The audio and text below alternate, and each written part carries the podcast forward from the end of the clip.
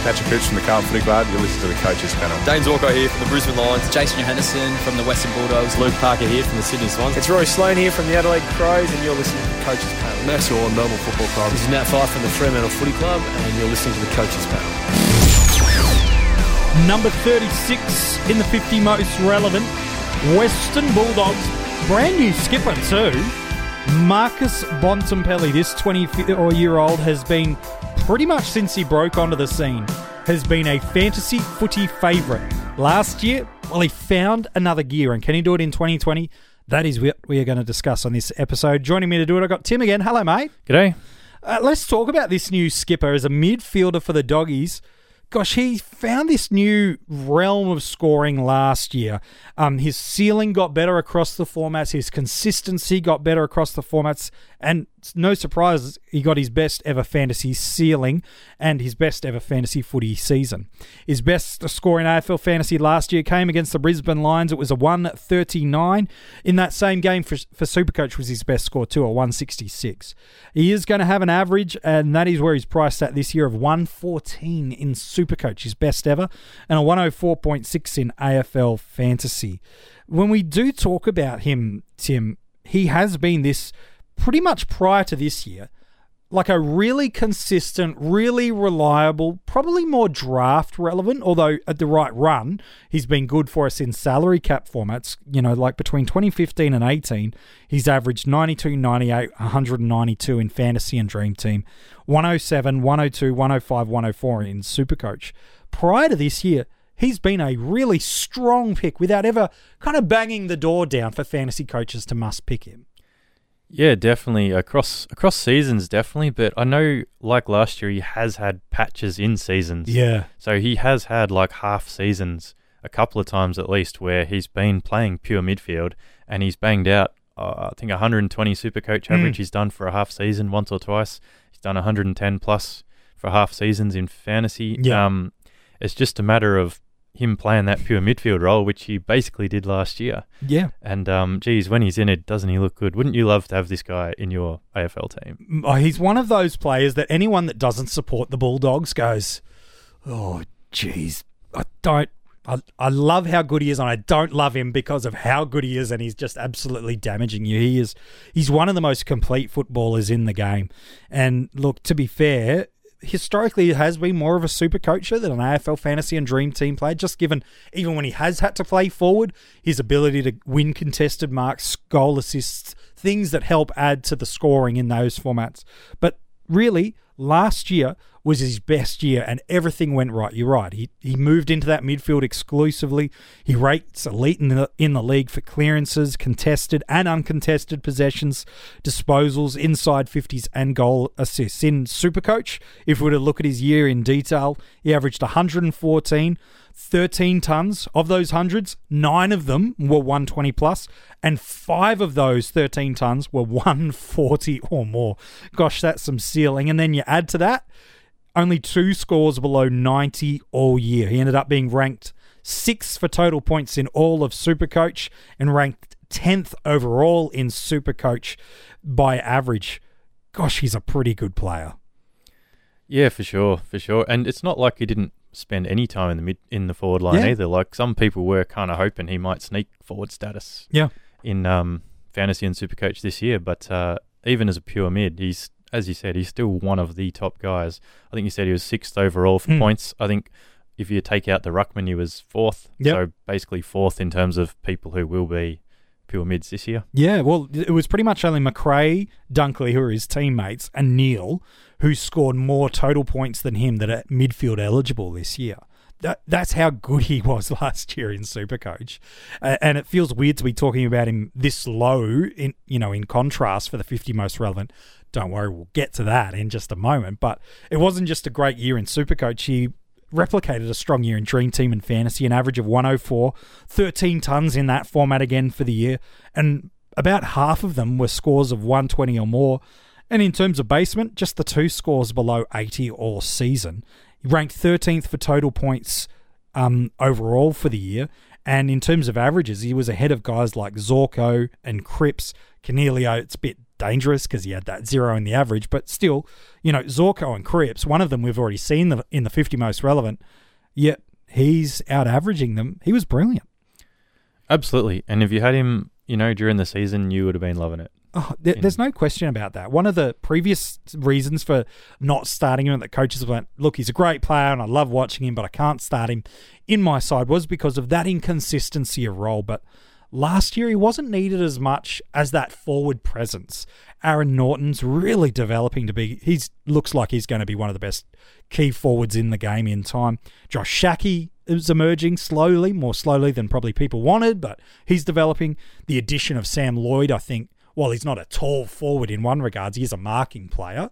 Um, he wasn't needed to play, and then I think it's only going to get better this year with Josh Bruce coming into the side as well. Josh Bruce, yep. So that sort of leads into the question which we were talking about with his him playing midfield is better for him scoring.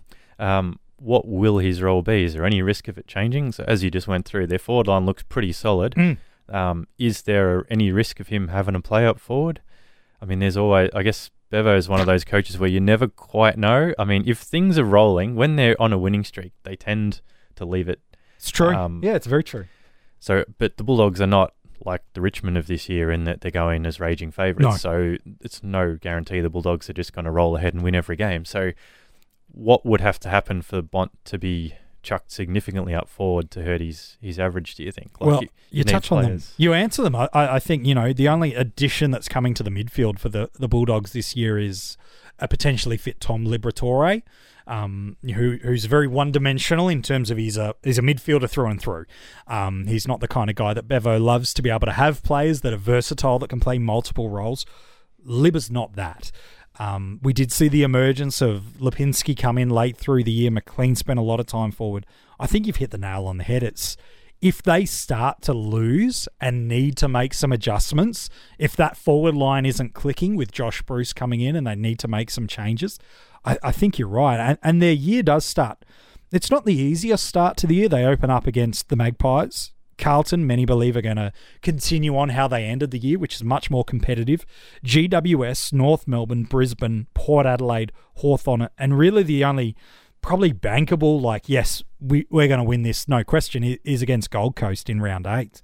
Those first seven games, some more than others, feel more winnable, but it's not the easiest run to start the year. Yeah, I think you could bank around two. Yeah, I'm, I'm try- I'm that trying to build up some other teams.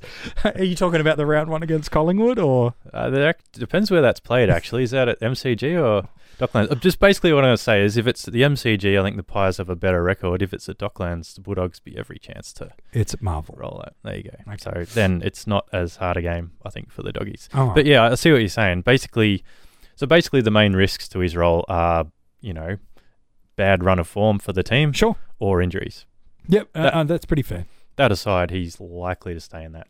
I think so. And then it, it does bring an interesting point. If he stays in the midfield, let's let's run with that because I I'm probably leaning more of that belief right now that I'd- you got to keep him in the midfield, especially now that he's the captain. He's going to want to lead from the front. He always has anyway. Yeah, so but it's basically saying there is a risk that he doesn't stay in that role. It's just but a it factor. seems less likely. look, it means in Supercoach if you're jumping on him, yep, you're paying for him at 114. But the worst case scenario, you're probably going to get 104, 105, 107, which is what he's done the past few years. Again, drop of 10 points, worst case scenario, but still a 105 average. You'll take that as a bad um, thing. Here's my question. I'm keen on your take. Not every team runs taggers, but who's the number one tag target at the Western Bulldogs now? Look, Dunkley's a great player. I don't think he's a tag target though. I think it's coming down to Macrae or Bont. Is is there a clear tag, a tagging target out of those two, or is it going to be dependent on the type of tagger and the type of game style they come up against? Look, I think the the difference would be that if Bont gets tagged, he will probably just go forward, Sure. um, which again will hurt his scoring a little. And, you know, maybe not in a one-off game. Who knows how he goes? He might kick a, a few goals, but Yeah.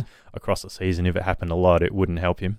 Um, but that tends to mean that you know teams would be less likely to do it because you then have to swap players, or he might kill you up forward, or um, yeah. Look, I'm not sure. It probably really depends on the each opposition coach as to how who they're going to pick, uh, or if they even pick any. I know tagging seems to come and go a little bit in vogue over the last few years. No, it certainly does seem to do that. Look, we talk about those opening few matches that we mentioned just a minute ago. Really, GWS are the only side that are notoriously known for running a tagger um, over the past 12 months. I know Carlton have done it at times, Collingwood have done it at times, Brisbane have done it at times, but it's Matt DeBoer of GWS that's probably the most prominent that's running through there. So it'll be fascinating to see who he, if he's playing, um, and I think he will, by the way, um, who he goes to in that matchup. And then the only other thing that I've got as a question mark around Bont, or a factor that you need to look at, is he's got a He's got a good buy in one regards. Round 14 means if you start him as a premium, you're going to get 13 out of 13 games, should he be fit, not 12 out of 13 or anything like that. But there are some pretty popular midfield premiums rolling through that. Ward, potentially, Taranto, Coniglio, Kelly, a couple of Crouches and a Sloane might be considered through there. Tom Mitchell, Jaeger O'Meara is still very much in people's equations. And then he's got a couple of teammates that you've got to rank him up against too in Macrae and Dunkley.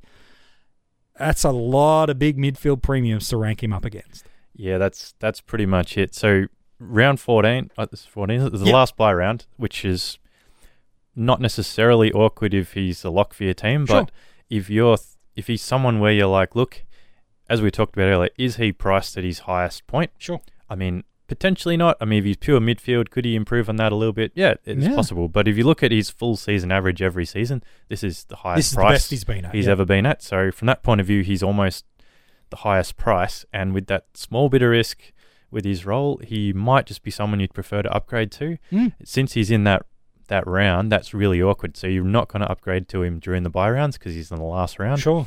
So you'd need to start with him, or you'd need to have him before that. And given those other players you mentioned, some of those are quite uh, or underpriced, really. So Yeah. you've got like Josh Kelly Yeah. was a bit injured, Callan Ward, Tom Mitchell. Coniglio's underpriced if you factor that zero average. Yep, score of the absolutely. So you've got all those guys plus the other top premiums like his teammates. Um, it that just makes it that little bit awkward. It's another variable to consider, isn't it, about whether or not you start him? Yeah, I mean, look, it's sort of arguing over semantics a little Sure. bit. He's going to be a fantastic pick for No you, doubt. but will he be? You know, sorry, maybe not fantastic. He will be a good pick for you regardless, but will he be the best pick of those? That's where the risk is a bit a bit annoying. Well, it's the thing where you, as the coach, have to get all the good information that you possibly can and, and make as best an informed decision as possible. There are so many good options that week, and one of the things that might actually tilt you in the favour is so many people choosing the likes of the Mitchells, the Coniglios, the Kellys. Um, you know, maybe you like Matt Crouch to bounce back after running home last year or something like that. Maybe you like Dunkley and Macrae. All of a sudden, his ownership numbers for a guy that delivered really strong numbers last year could be crazily low. So he might actually end up being that fantastic point of difference for you if you are looking for a unique option out of that buy round. Yeah, great point. Great point. So it might even come down to for you what's his ownership at round one as Yeah. to whether you want to start with him or not. Yeah, it's true. All of these things need to be variables that go into the mixing pot for the decisions that you make for guys. Let's talk about where he goes in a draft. Is it as simple as he's an M1 in Supercoach and an M2 in Dream Team and Fantasy, or is there are there more complexities to that?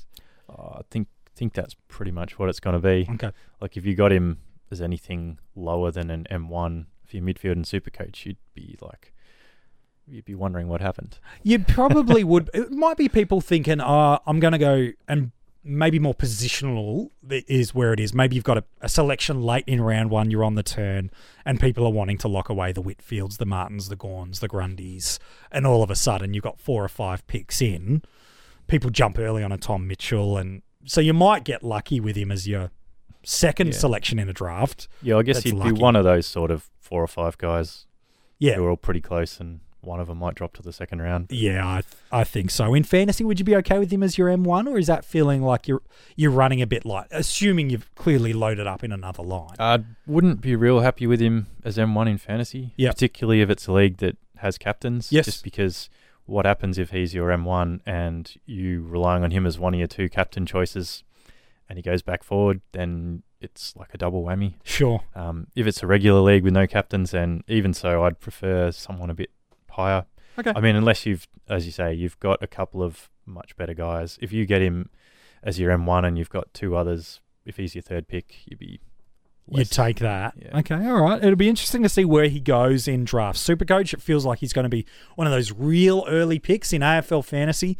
That positional um, factoring, both for him and how people choose to go about their drafts, uh, will make it very, very interesting. Mate, appreciate your thoughts today on the bonds. Yep, no worries. If you want to go and read the article, it is online now for you at coachespanel.tv, as well as all the other players revealed so far in the 50 most relevant. If you want to get early access to these podcasts, the good news is you can. You can join the Patreon army and get early access to these podcasts and additional exclusive content.